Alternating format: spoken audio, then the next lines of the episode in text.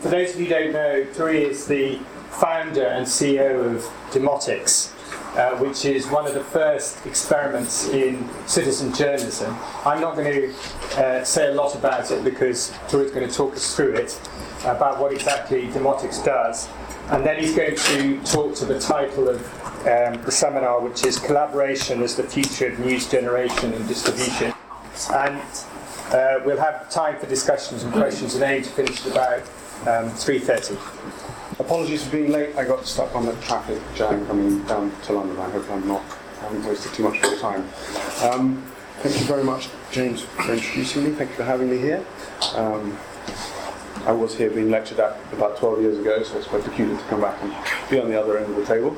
Um, what I want to do is, is, is, briefly talk to you about sort of three, as, three aspects of this what we've talked about as a title, which is collaboration as, as, as future of journalism. Um, very quickly, I'm going to introduce uh, Demotix so that you, uh, I'm sure most of you have no idea what we are and what we do and how we work, so I'll very briefly introduce that. Um, then I want to talk about um, collaboration in uh, news generation as well as in news distribution and what that does to uh, news news stories, news telling. And thirdly, I want to very briefly touch on Egypt just because it's in the front of everybody's minds, and maybe that will open up a conversation about what's, what kind of trends we've been seeing now uh, across what is one of the most extraordinary periods in the Middle East in the 20th century, well, last very long time in the Middle East. Um, so if that's okay, I'll start with just explaining what Demotix is. Uh, the name comes from demotic, which means of the people. Um, and um, and it's most usually referred to in the context of language. Uh, you talk about Demotic Greek and Demotic Egyptian, the two languages which helped decode the Rosetta Stone and the hieroglyphs uh, by Champollion, which is where the name comes from. Um, most people don't know that, would never figure it out, and can't pronounce the name. So um, if ever you need to brand a company, don't come to me um, because I don't know how to do it. Demotix, the idea behind Demotix is very simple. Um, my, I've been uh, involved in journalism and publishing and uh, politics for about, about 10 years and had watched, as I'm sure all of you have as well, a mass shrink in the, um, the depth and breadth of global news reporting. Um, there's been, uh, some say, 100,000 jobs lost in UK and US uh, print and broadcast journalism um, over the last three, four years. So, um, and, and, over the, over a longer period, that's been uh, that's just the t- tail end of that trend. This has been going on for a very long time. Um, foreign bureaus have been shut. I don't need to reel off how bad the statistics are, but just to put things in perspective, last time we checked, the BBC didn't have a full-time staff in Latin America. Um, when I was in New York just after Haiti, talking to the NBC news teams, over Haiti, they got their um, they got their Beijing correspondents to Haiti for two weeks and didn't have a single staff correspondent between London and LA the other way around. Um, so uh, we've seen a, a, a terrible shrink. And um, what sort of emerged for, me was that um, there there was this, in a sense, unstoppable trend to um, against the professional journalists functioning in the professional staff capacity uh, that they'd always worked in prior. Um, but there was a possibility with the kind of technological tools at our disposal to jump in and fill some of that gap. Um, and what we were trying to essentially do was to figure out whether we could build a virtuous circle, a, based around a business model, but a virtuous circle, whereby, one, we would create a platform for people anywhere uh, to upload their stories, images, videos, uh, social media, whatever, um, which we would then bring onto Demotix and publish if it was original, having verified, uh, and publish on Demotix. And then take the best of that content and ship it out to the mainstream media, essentially like an alternative, um, an alternative AP or Reuters, a grassroots AP or Reuters. Our clients, New York Times, CNN, Guardian, whoever it might be, pay us for the content that we send to them we take 50% of that to run Demotix and 50% goes back to our contributors. Thereby, we hope, incentivizing them to get more involved in the whole business of journalism.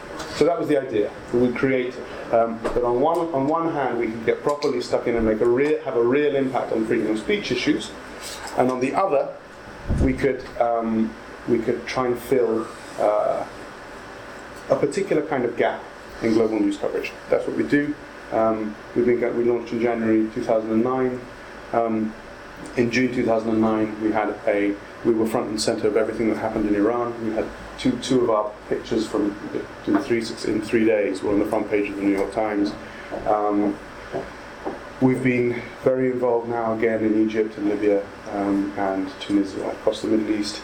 Um, we've been very involved in um, these mass participatory uh, events like the G20 here or UK Uncut, whatever it might be. So we range from the very domestic in the UK through to through to uh, the global. We've got now about 4,000 active contributors in about, and we think, we think um, every UN um, accredited country, um, and some and some not. Um, so that's Demotix. I'm happy to answer questions about that later, but I just wanted to put you into some picture as to what, what we do. What I really want to talk about is, is ignore all of that and talk about the trends that I see now in the way collaboration works uh, and, and how I see collaboration as the future of news gathering and news distribution. Um, so, first, um, I, am going to talk about, if you want, normals and professional journalists because I hate the word citizen journalist. It has this image of uh, the kind of people who strung up Robespierre at the Consistoire and, um, and this sort of heavily activist, politically engaged uh, demographic, which is only a small fraction of the demographic currently engaged in news telling, news correcting, news distribution, etc., etc. Um, so, what I, what, so first off, I want to make it very clear that in, in terms of news gathering and this collaboration I'm talking about, I'm talking about two kinds. I'm talking about collaboration between normals, if you want, so individuals not involved in the news, in the, in the professional news uh, capacity, um, on the one hand, and also the interaction between normals, lay people, citizens, whatever, and pros. My sense is that the work that is currently being done by the normals in terms of building interest communities, whether it's through social media uh, or even, even in, in, the flesh, their engagement in um, their engagement in uh, not just uh, creating uh, communities, which they do, but also in telling stories and building interest communities out of those. Um, is, is exploding. I think that that is a, a trend which will continue uh, to develop. Um, but I think that right now, um, and for the next few years, what we're really going to see is an ever closer coordination between professional journalists and, um, and the man industry, man woman industry, wherever they are. Um, that works already in a number of ways. Both of these things work in a number of ways. If I've got time, I'd like to talk very briefly about how I see citizens, if you want, normals, uh, working together. Um, and, and, just give you some, some examples of the way that normals without, or citizens without professional journalists have built stories and have pushed stories uh, very powerfully over the last few years. I'll, give, I'll do this chronologically. Um, in 2005, the Kifaya movement, which is the, was the Enough movement in Egypt, um, which was very much the precursor to what's been going on now, uh, mobilized almost entirely across Flickr. It was their, me- their method of choice. I see you nodding. Um, but the, uh, it's fascinating. There's been a real change in, in the, what tech has been used by, by groups of people to mobilize. So with, in 2005 in Kifaya, that was very much Flickr. In 2006, with the Lebanon-Israel war, the, we saw the emergence of Blogger. Suddenly, the blogosphere in, in Lebanon exploded. It had, there had been nobody there. Suddenly, everybody had this tool, and these people were real, uh, actually became, became sort of heroes. Um, in 2007, with the Pakistan lawyers movement, uh, Iftikhar Chaudhry, um, when Musharraf uh, kicked him out of the Supreme Court, um, the lawyers movement coordinated itself and news was relayed by this organization almost entirely through SMS. A little bit on Facebook, because Facebook was picking up then, but very, very powerfully on SMS. Um, 2009, you have Iran, which is uh, which is Facebook with Mousavi's profile, squillions of hits, squillions of friends, really used as a mouthpiece for that particular movement's uh, position, and and of course Twitter. Um, Twitter, which amazingly managed to keep a news story which had not been updated for two weeks in everybody's minds as far as there were no professional journalists on the ground. Nobody really knew what was going on, but there was this enormous firestorm of, of tweeting which kept this story front and center of all our of, of all our minds. And of course now with Egypt, which for me certainly as a news gatherer represents really the first time that Twitter has come totally into its own. So I'll talk about that in a minute. So those are examples of citizens coming together and building news stories without the help of anybody around them. That's no, that is that is uh, that's part of the story. The much more powerful story is the way that uh, citizens collaborate with mainstream media and mainstream media use citizens to uh, to build their stories. Um, I'll talk very, very briefly about what I assume about how news gathering, uh, about, about, about, news gathering in this capacity. There is, of course, um, at its most basic, I don't know a single journalist today who doesn't use Facebook and Twitter as a way of getting in stories, um, either asking questions or looking for subjects, or um, it's, it's, sort of lazy Google, if you want, um, to a distinct demographic. Um, and that's at its most basic. But actually, um, what we see, what I see now most powerfully is that what's happening sort of top down when journalists, uh, professional journalists, are going out and asking, um, asking social media uh, for answers for help. They're actually asking communities, and it's that community which comes in support of the professional journalist to tell stories. Um, there is, dead simply, a kind of collective accountability created simply by the comment stream on any on any on any online article um, as people build up. Be very, very careful. Professional journalists writing articles uh, online which have their facts wrong. A friend of mine has done it, and I've seen hundreds of comments coming in. They, they've really forced a kind of an accountability, which is great. But back in the day, obviously, you need to be a, a trade union leader to have a letter published in the Guardian and a, and a law to have a letter published in the Telegraph. Now, really, anybody can do it, and, it, and it's opened up that conversation. But two, um, these kind of participatory projects the most famous of which is, that is I think, probably the Guardian's uh, expenses scandal widget, um, where, and these, these are two different modes of journalism. The Telegraph bought these documents um, and then drip, drip fed them out. The Guardian eventually got most of these documents in a data feed, dumped it on a widget, and said, right, you guys go and figure out how to crunch it. They had 27,000 citizens get involved trying to parse that, that, that, that, that data. And that experience has given them the, the confidence to continue doing this further down the line. So um, one of the one of the bits of the Guardian's website which I enjoy most is the data blog. They just daily they dump large Excel spreadsheets down for people to get stuck into and fiddle around with, um, and generate stories off the back of which they do. That is that's collaboration. Um, and the third is um, uh, is I, I want to talk about is, is a little example of again it ties in back to Egypt a little example of how you could imagine actually deeper investigative journalism work in this collaboration between top-down pros and, um, and, and, and, this mass of people behind them. On, uh, on the 7th of February, I'm sure many of you know this, but on the 7th of February, um, uh, somebody called Wael Ghonim, who was the um, who's the Google marketing manager who set up the We Are All Khaled Said Facebook page uh, in Egypt. In 2010, he launched his page. Exactly. Yeah. So he, he so he launched this. This has been going on for I, I, about a year and a half, now, about eighteen yeah, months. Yeah, exactly. uh, year and a half. Yeah. Ex- exactly. Yeah. Um, which which many people felt you know played a role in the build up and in the kind of the, the mobilization of, of, of, people in Egypt.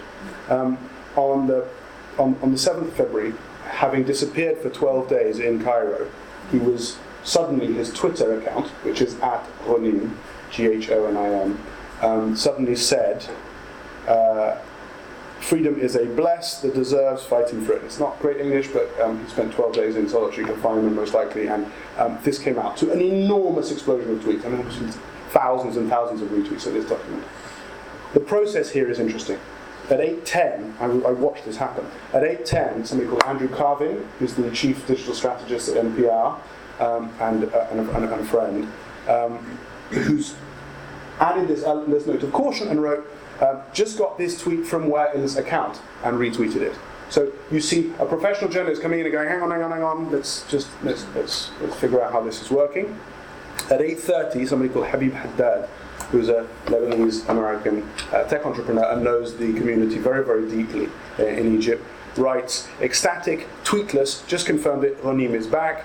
Two minutes later, just got off the call, where, where Ghonim's wife, not sure I ever heard someone that happy and emotional, what a ride it was. And at 8.33, three minutes after that, CNN leads with Google executive released in Egypt.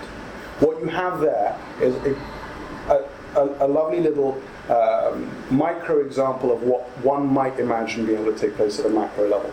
Um, what it talks, what it says to me is that there's a possibility potentially for marshalling enormous numbers of people to do deep, deep investigative journalism. Um, and what it also expre- expresses very clearly is that um, the kind of hierarchies that we always assumed never existed in this morass, mass of, of citizens um, uh, all fighting around each other actually exists. It's not just professional journalists, um, the rest. Actually, these authority structures exist, as we all know, within Facebook, within Twitter, uh, within Google, and actually in personal relationships as um, well, on Twitter, it's very simple. Some people have 10 followers, some people have a million followers. Um, these people work as nodes, and within those nodes, there are people who have responsibility and have considered, considered have authority in certain areas. So you end up building a chain, sort of a, an authority pyramid, which goes starts from professional journalism, if you want, and then drops down uh, across many layers into social media, but also, as this example shows, the other way up. How much time do I have left? Keep going. Great. So um, that, that what I try to talk about there is, is news gathering and how news gathering is changing because of this participatory element. Um, what uh, very briefly also mentioned news distribution. Um, not very long ago, newspaper editors used to get to choose what was on their front page. Um, they still get to choose what's on their front page, but social media actually makes that choice. So you have an article about Lindsay Lohan on the front page of the Telegraph, because that's what the editor's interested in. But on page seven, um, there's a story about um, impending civil war in Cote d'Ivoire, for example. If the Twitter sphere, if social media reckons that the Cote d'Ivoire story, one can only hope, is more important than the Lindsay Lohan story, that will be your front page of the day. That will get all the hits. That will be what is pushed out there. So there has been, so in a sense, citizens, the public, has now taken control to some extent of the of, of distribution mechanisms as well. Um, and they've also done much more than that. It's not just choosing what they like, they've also actually made stories. Many of you will remember the story of uh, Trafigura, the, the, the, great Twitter story uh, of a year and a half ago, when Carter Ruck, um, the PR firm, managed to get an injunction on The Guardian publishing details of Trafigura, Trafigura dumping waste in Cote d'Ivoire. Um, they blocked it, The Guardian couldn't publish, the Twitter sphere got hold of this, uh, within, within, within a matter of a couple of hours, uh, this hashtag Trafigura was trending on Twitter. Everybody was pushing this forward. The Spectator got a little snippet of it and hadn't been under the same injunction. And 20, not even 12 hours later, Carter Ruck and Trafigura dropped their case to allow The Guardian to publish it. Alan Rusbridger, the editor of The Guardian, called this a massive own goal. It was a massive own goal, but it's also an own goal set up, very much laid out by, by Twitter and by citizens making that kind of story. Um, a silly side example, but um, I saw a piece in the LA Times last night which said that um, you can actually see how this working in a very 1.0 way, citizen news distribution. Um, there is there's, there's a great piece in the, in the LA Times describing this man from Tobruk who takes uh, bucket loads of CDs and cell phone data, etc., um, and carries it over the border uh, into Tunisia from uh, from Tobruk, where he can start, where he can push this stuff out. So he's actually taking true citizen media um, throwing it in the boot of his car, driving however many hours and getting it out. So I suppose that's a that's a that's a silly story, but um, but it but again, it's one more way in which um, the people are involved in news distribution. Um, finally, on this on this, um, I also want to talk about um, news production because I think that um, what we've also seen is that citizens, normal people, non-journalists are involved, if they are involved in news, um, in news sourcing and news gathering, and they're involved in news distribution, their mere involvement in the news process has also changed the way news is now told. Um, there are Uh, there are good things to this and there are bad things to this.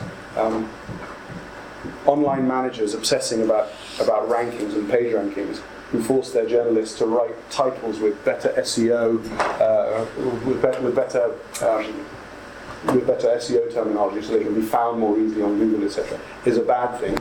Um, a good thing is this new form of journalism, which I am uh, obsessed with and adore, and is only made possible by um, this social interaction, this interaction between pro and non-pro, which is the live blog. Um, the live blog comes into its own with uh, very, very fast, quickly unfolding uh, political um, and, and, other situations. Um, but there are now more and more of these. And what you see with, say, well, actually, just take Egypt again. Egypt, um, uh, two, three weeks ago, when there was a there was a minute by minute live blog of what was going on in Tahrir Square, or the UK election, where Andrew Sparrow, um, political editor there, was writing, I think, like 14 14,000 words a, a, day or something un, unimaginable, pushing all this content through. What you see in the live blog is essentially a news article unstitched. It's chronological. You have um, YouTube videos, you have um, Twitters, you have tweets, you have um, every so often you even have a report from a professional staff journalist. It all in this stream of information, um, and it is left in its raw original form for um, for the reader to conjugate uh, themselves. And the reason that I'm as excited as I am about the live blog is that it also it also talks to perhaps, perhaps the most fundamental shift in the way citizens participate with media is that um, they've scaled the ivory towers. They're not. They're no longer readers. They're no longer. Uh, they're no longer the passive consumers of this information. They're heavily involved, as we've just been describing. Um, and they are heavily involved actively insofar as they comment and they, they, they tweet and they, they distribute and they Facebook and they do all these other things. Um, but they're also, um, in the process, what they've just, well, what I think what has happened is that they've also got much better at reading. When you have, when you don't have a trusted media brand, when you don't buy the Guardian or the Telegraph or the Times religiously every morning because your information is coming into you unbundled via social media, via RSS feeds, via SEO on Google, via, all these different mechanisms, you are forced to contextualize um, much, much more deeply than I think you ever have been before. There is, as, as many of you will know, there's ever dwindling trust in mainstream media brands. The Pew Research Center in the US every year comes out with, with uh, does these polls and sees that um, even the top uh, record brands uh, like the New York Times, the, the, the, trust element of them has been falling off a cliff recently.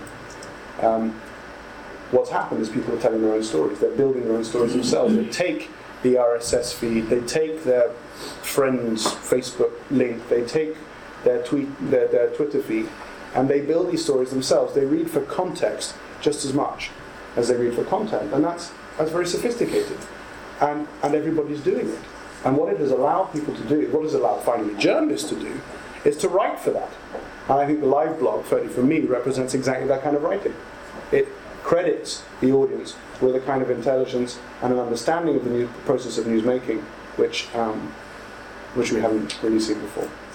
Um, I'm happy to talk about Egypt now, or we can talk about Egypt. Why don't you just say uh, two minutes about Egypt, because we've had an awful lot of discussions about Egypt within the Institute. It'd be great to have your oh, take on it.